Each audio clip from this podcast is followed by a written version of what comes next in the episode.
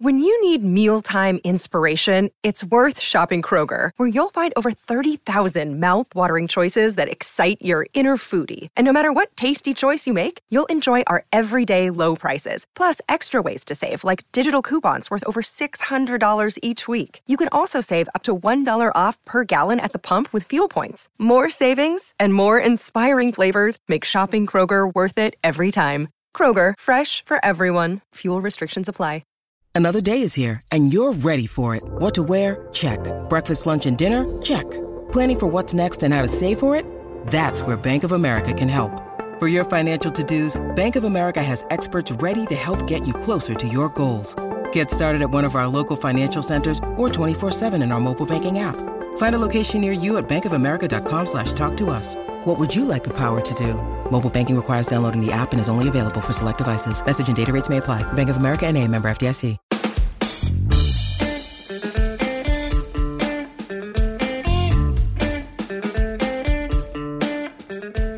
In today's Side Hustle School story, an Ohio high school teacher pitches a perfect game with his six figure side business. He actually has multiple side businesses, all within the same field. Uh, we had a hard time keeping up with his three different side hustles, uh, which all relate to baseball, as best as I can tell. Uh, but he's diversified his income even within that industry. So, super smart. He also has a full time job and a family with two young children. And to me, this example just reinforces what I see over and over. Busy people tend to be more productive than people who just complain about being busy. You ever notice that? Somebody who's like, I'm so busy, I'm so busy, and they actually never get anything done. Meanwhile, other people out there just get a bunch of stuff done. They don't talk about it a lot, they just go and do it. Also, when you start with one problem or need, you sometimes learn that there are multiple possible solutions. We often look at starting an income generating project by focusing on a problem or a need. Uh, so there's multiple solutions often. Should you do only that one thing, only that one solution that you first discover? Some people would say yes. Others will follow the model of the guy in this story. After filling the need with one solution, in this case, in person pitching lessons, which we'll talk about, he then begins to think about other solutions, such as creating a facility for training and then providing the actual equipment. So let this be a reminder you shouldn't hold yourself back. You need to find what works for you. If just doing one thing works for you, then that's great, do that. But if there's a way you can expand, provide multiple solutions to the same problem or multiple solutions to related problems, it might be possible to just do that as well. All right, that story is coming up in just 30 seconds. Here's a shout out to our sponsor.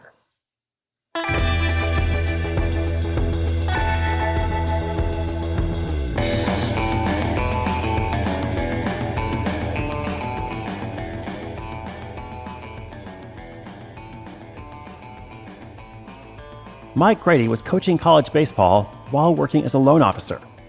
A parent asked if he'd be willing to teach his eight year old son to pitch. When he accepted the offer, he saw how the right coaching could improve a young pitcher's skills and how it could put extra money in his pocket. He decided to see if he could coach anyone else. He took an old school approach to finding clients.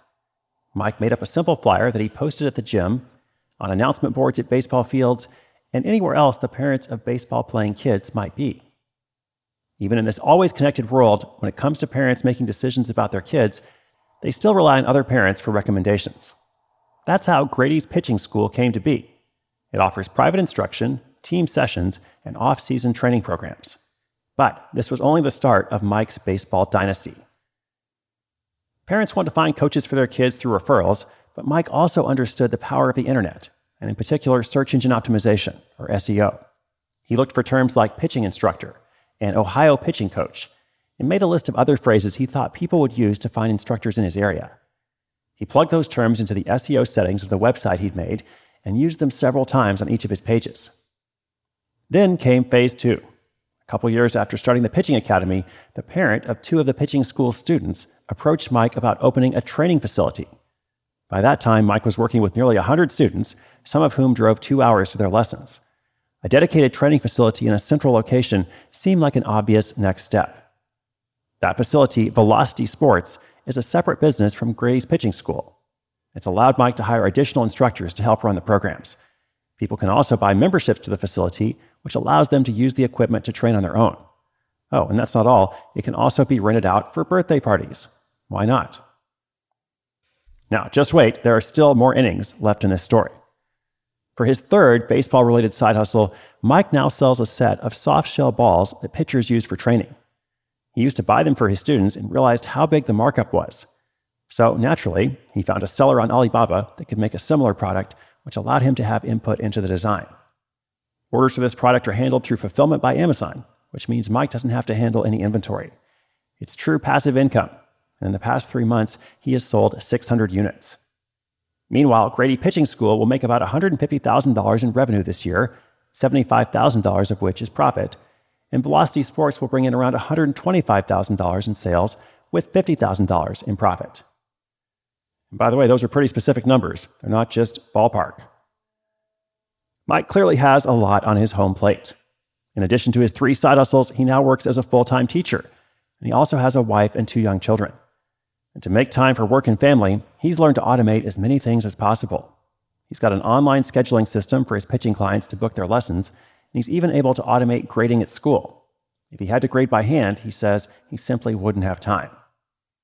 He's come a long way from the days of leaving his phone number on those flyers. Now, instead of calling him to ask questions, parents can just go to his website and get all the information they need. The businesses continue to grow, and he loves teaching high school. So he's going to keep pitching double headers for as long as he can.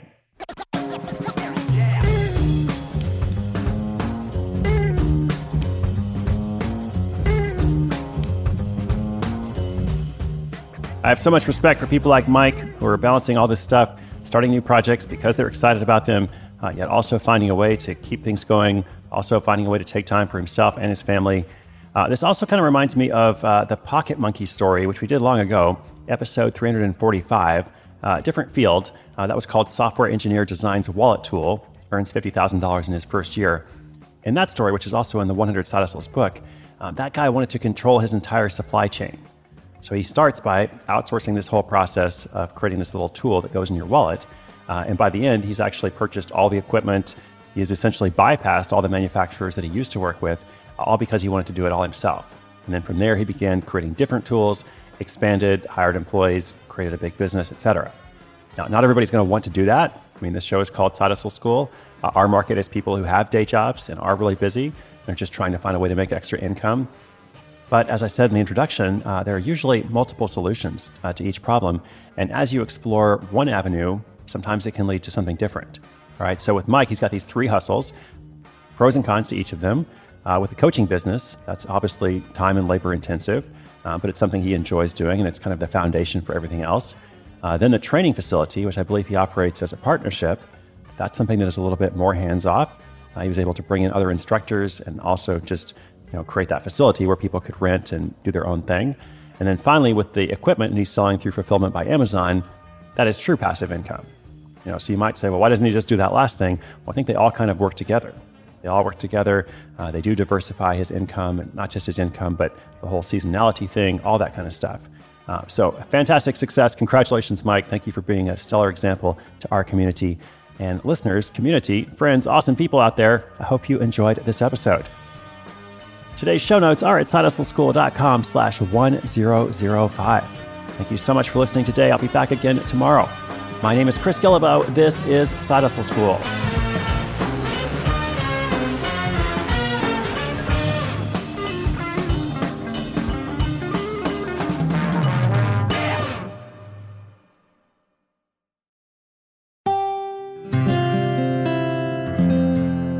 From the Onward Project.